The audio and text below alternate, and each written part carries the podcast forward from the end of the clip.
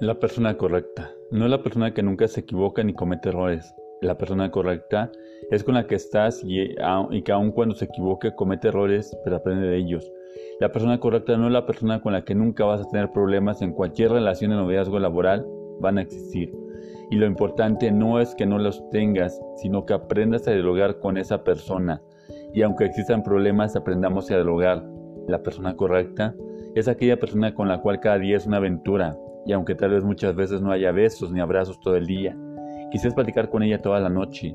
La persona correcta no es la que no es divertida, sino con lo que aprendes a reírte con ella con cualquier ocurrencia, pero sobre todo la persona correcta es la que pone a Dios por encima de ti, la que lo pone en primer lugar en sus sueños, en sus objetivos, porque una relación cualquiera que sea esta que sea esta de amistad, de amor, tal vez sobrevivirás unos días, semanas, pero si él no está en esa relación, fracasará.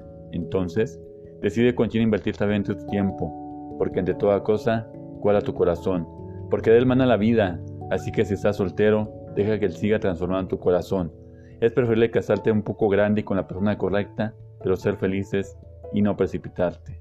Que el Señor te bendiga. Soy Víctor Vázquez, escritor cristiano. Te invito a seguirnos en los Facebook Víctor Vázquez, escritor cristiano.